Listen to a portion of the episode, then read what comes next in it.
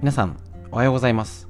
9月20日火曜日第364回手作り構想ラジオ。台風はいかがでしょうか？本日今週はね祝日がありますので変則的によろしくお願いします。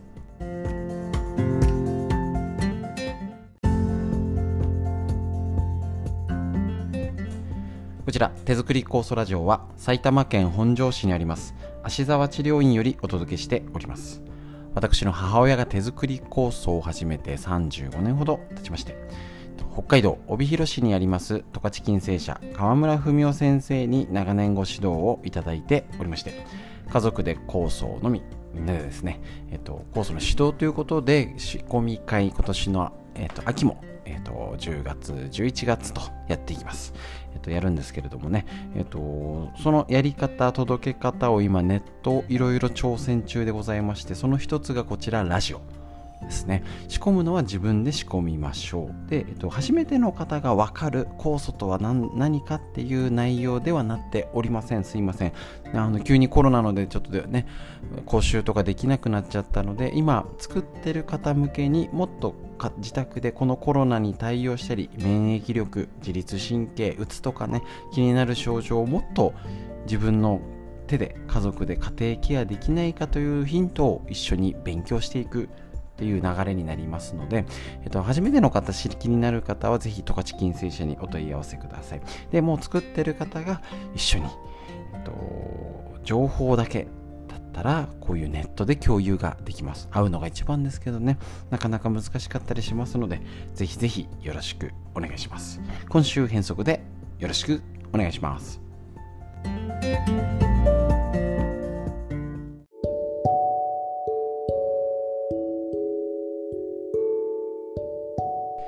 はい、こちら手作り構想ラジオの最初のフリーのお話で今台風がすごい来ております。で、えっ、ー、と、すいません、こちら、えっ、ー、と、実際に私、関東埼玉県本庄市というところで、埼玉といっても、川越えれば群馬ですので、に東京より新潟、軽井沢の方が近いんじゃないかぐらいのあの新潟も越後湯沢ですねぐらいの場所に住んでおりますのでだいぶ端っこではあるんですけれども、えーと、すみません前日に収録をして朝にお届けして、ね、配信してるって形にはなりますので実際の被害があったかはちょっとすいません把握できておりませんけれどもね皆さんのところいかがでしたでしょうか？そんな雨より風なんですかね。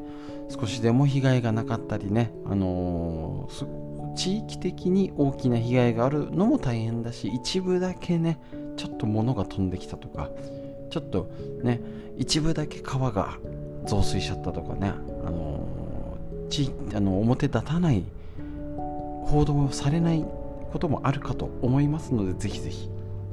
気をつけてお過ごしください。いかがでしたでしょうか？この頃にはもう大体どんなねか分かってるか学校が大丈夫かなってとこなんですけどね朝ね。とにかくまずはですねほぼ1ヶ月近くになっちゃいますよね。えっ、ー、と8月の28、9あたりでしたっけ？日にちが定かじゃないんですけど前の台風が来てずっとなんかダラダラ来ないよねうろちょろしててだるいよねって言ってて本当えっ、ー、と前日の段階でも気圧ので言ったらなんか首が重いわ頭が痛いわ子供たちも言ってますね。頭痛いんだけどとかあと眠くなっちゃうんですよね。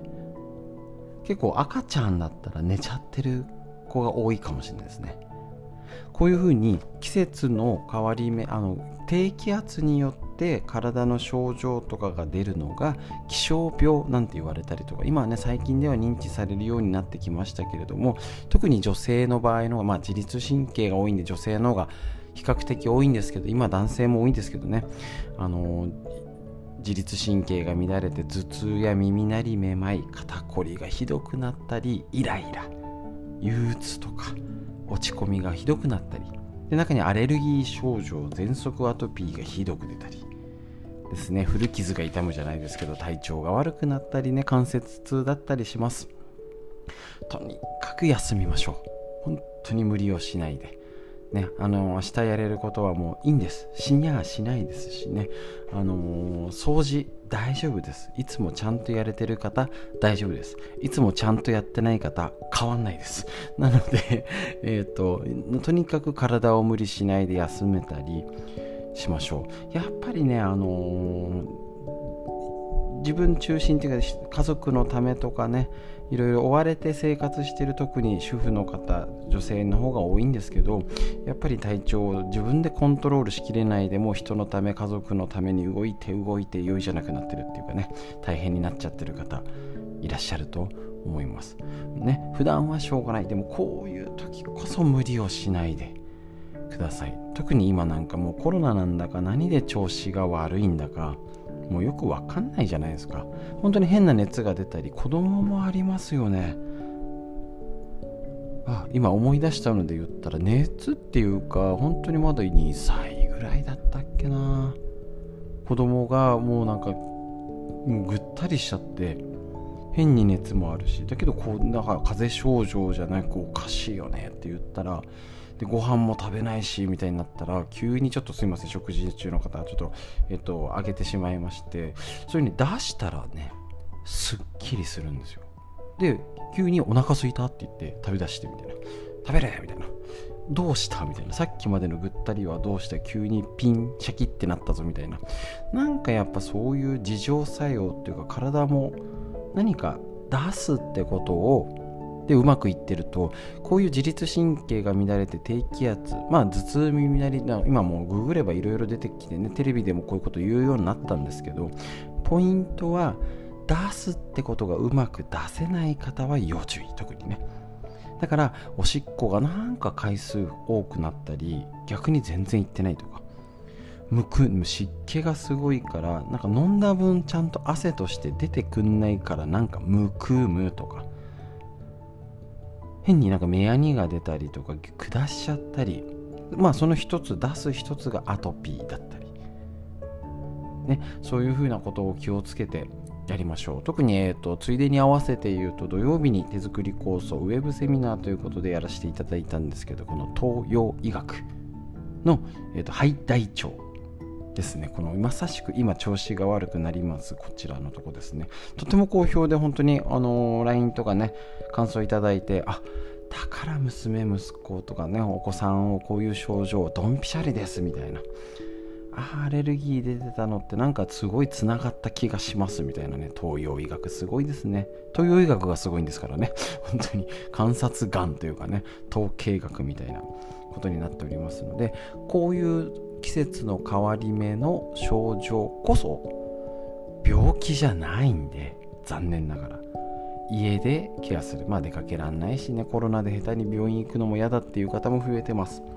しこんだけね体が変な感じになったりしたら微生物の居心地も悪くなるし酵素が活躍しづらい環境になっちゃうってことをちゃんと分かってないとよくいるんですよ。酵素飲んでてもなんか体調がとかまだこれが良くならないじゃなくてね他の食事でもどんなものでもそうだと思います。どんないいことしててもやっぱ目線が自分に向いてないとこれが効かないから私に合わないんじゃないかって思う方はどうもずっと探し求めなきゃいけないし、ね、自分の基準でそれが全て理解できて納得できて判断できるんだったらもう治ってるはずなんですけどね。そうではないと。なかなか自分ねあの自戒を込めて言うと自分のことってわからないしどうしたらいいかわかんないからこそまず自分なんかこの効かない理由はどこにあるだろう。あ体が冷えて巡りが悪いかも。夏エアコンいっぱいいつもより使ったかな。使ってますよね。みんなね。冷たいもの飲んでますよね。そりゃあね夏バテっていうか夏の疲れがちょうど出る頃にこんなに1ヶ月近くも梅雨でだらったらなんか梅雨みたいな台風みたいな気圧が変化でまたこの超大型台風もうとどめみたいな感じですよね。だそういうふうに思える人とそういうやっぱり情報ですよね。知識。知識が持ってるか持ってないか。もう無知っていうのが本当にもったいないですよね。だってそれ知らないとあ酵素が効かないんだとかねせっかく他にいい健康法をやってる方多いと思うんですけどそれが効かない私には合わないって勝手に勘違いしちゃうんですよね。もったいない。ですのでこういう学び一緒に勉強していきましょう。フリーのお話以上です。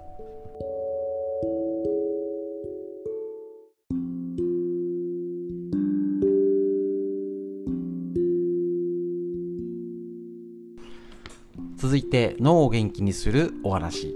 40歳から始める脳の老化を防ぐ習慣和田秀樹先生のディスカバー形修理。こちらをお届けしております。本当に勉強になりますって方お声いただいております。脳って分かってるようで分かんないし勉強しだすと難しいし。だけどあの食事を気をつけて酵素や運動をしているもうメインコンピューターが狂っちゃったらダメじゃんっていうのはもうみんな知ってるしボケたくないし自律神経うつとかっていう問題がかなり身近なことになってる。だから勉強しましょう。この前頭葉を元気にするっていうのがこの40歳から始める脳の老化を防ぐ習慣の肝です。だから40歳以上の方もうだいぶ前に40代だよって方も今くたびれてるところをも少しでも良くしよう。これならできますよね。やっていきましょう。こちら。ですね若い人と付き合う。あれ飛ばしてないかな。OK です。若い人と若い人と付き合いましょう。リタイア後定年後にわずか半年で数年分も老け込んだとはよく聞く話。リタイア後は老化が始まると心がしぼんでさらに老け込む悪循環に加速がついてしまうようです。仕事をしていた頃にはたとえ同じことの繰り返しのような毎日であっても通勤したりとかいろんな人に会ったり緊張がある場があったり張り合いもあったはずまた時には取引先の人や社内の同僚部下たちと飲みに行ったりゴルフに行ったりそれも仕事のうちとは言ってもこの交流本当にいいんですよね。男性はこの、えーと接待。女性は井戸端会議が多分最高のリフレッシュだと思うんですよね。組織の中にいれば様々な年代の人との関わりがあり下の年代との付き合いは心の若さを保つ格好の機会になっていたということなんですね。勤めていた頃は普通に普通に行動するだけで心を若く保つ環境が十分に整っていたのです。しかしリタイア後は自らそのような環境を求めて行動しない限り老け込みは免れないと。本当にこれ思うのがですねあの身近でいる方よく観察してみてください。あの保育士さんってやっぱ元気。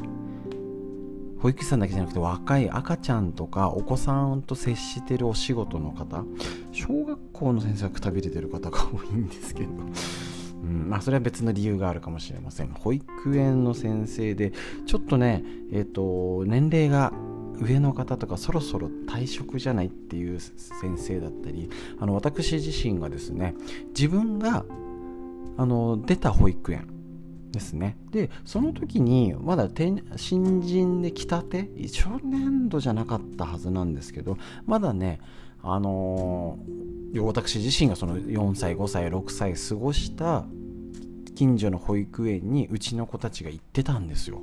で私が教わった先生残ってたんですよ。でも最初はね23人いたかな。いくつ先生みたいな。まだあれ？ねあの新人来たてだったら大体ね計算したらまあ20ちょっとでねもう二十何年経ってたらまあまあまあまあ30まだまだだよねみたいな。思うんですけどあれ？そろそろ退職しててもおかしくないんじゃないかってね思っちゃうような方でも若いですよね。本当に。だから何て言うんでしょうね。なんかエプロン姿とか若いか若作りとは違うあのねやっぱね子供のエネルギーもらってるんですよね。もらってるって言い方いい影響を受けて エネルギー奪ってるわけじゃないですからね。それ逆に怖い。ね。あのやっぱ相乗効果になってると思うんですよね。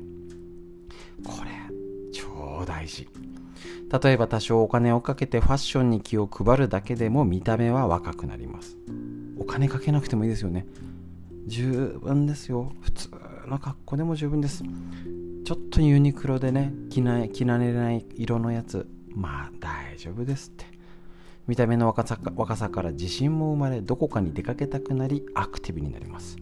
アクティブになれたらできるだけ想定外が起こるような行動を起こすことです。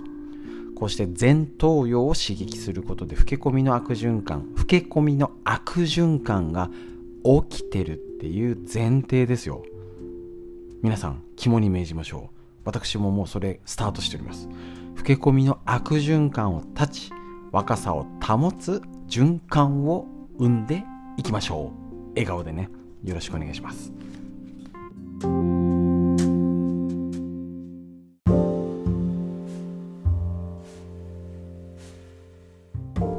続いてみんな知りたい東洋医学の知恵ということでこちら。緑薬品漢方堂の毎日漢方。体と心をいたわる365のコツ桜井大輔先生の夏目社より東洋医学。本当に賢くなる勉強になるこちらね。お勉強しましょう今日の9月20日日めくりカレンダーのごとく1日1ページか2ページすごいいい言葉が書いてあるしかも分かりやすく理解しやすいこれがいいですよねあのね、ほんと東洋医学って難しいんですよ。勉強すると。よくわかんなくなっちゃうんですよ。これぐらいがちょうどいいです。9月20日、赤い風にはレンコンがおすすめ。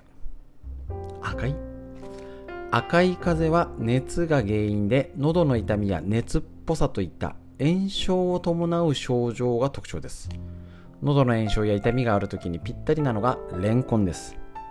レンコンは薬膳では感性寒いっていう風に属する属性になるってことですねので炎症を鎮めて潤いを補う力要は熱々とかカッカしてるのにどうどうどうね水をかけてあげて抑えて沈めてくれるレンコン湯という分ねへえこれレンコン湯したこと飲んだことないですねおすすめのレシピを紹介しますあ、言いますね。もうかこれだけなのかな簡単 ?1 センチ厚さ程度のレンコンをすりおろしてカップに入れます。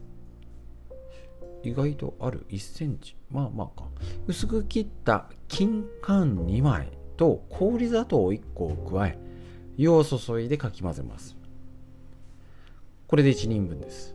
1人前。金柑がなければ乾燥したみかんまたはみかんの皮でもいいでしょう。へえこれってだって柚子の酵素入れたら美味しそうですよね金柑2枚柚子の酵素の絞りかすいいかもしれない今年作ってみたいと思います。ぜひ作ってみましょう。もう一度言いますね。喉の炎症や痛みがある熱っぽいカッカしてるような赤い風要は空咳とか寒い寒いゾクゾクってよりはもうか熱っぽさかか炎症を伴うのにはレンコン湯。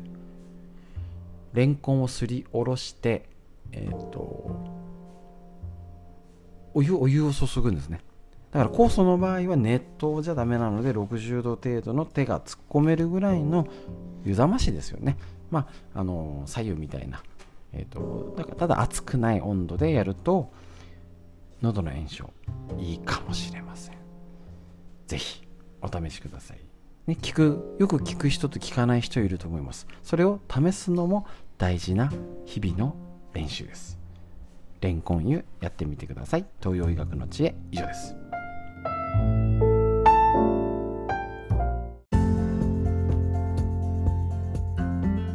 はい、ということで本日以上になります。いかがでしたでしょうか？ちょっと台風がとにかく心配ですし、沖縄とかちはどうなってんのって感じですね。ずっといたじゃないですか。でもね台風が来ないとっていうのも聞いたことあるんでね。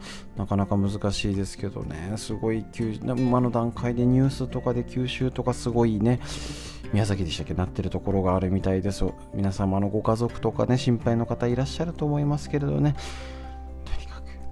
災害。これはもう備蓄しかありません。ね、流されちゃったら備蓄もクソもないんですけどとにかく手作り酵素海のせいの備蓄。もうね前はできたらって優しく言ってたんですけどやりましょう。もう用意してください。もちろん日頃の物資ですね。食材だったりおむつとかね生理用品とかそういう風な、えっと、絶対必要なものっていうのも必ず。で特にあのすぐ忘れちゃうんですよ忘れもう得意もう得意科目忘れるじゃないですけど、えっ、ー、と、やっぱこういう災害がある時に、あ、見直さなきゃ備蓄品どうだったっけなっていうふうにきちんと見直せることが大事だと思います。ぜひやってみてください。それでは台風一過、まだまだいるのかな？空を見てみましょう。息吸って、吐いて、台風の時の空、雲、ね、これもまた一つです。よく見て上を見上げてねなんかだるだるですからなあの、頑張んなくていいです。肩回してなんか適当に動かして息吸って。はいで素敵な一日が始まりました。皆さんにとってより良い一日になりますように。今日も3時最後までお聴きくださいましてありがとうございました。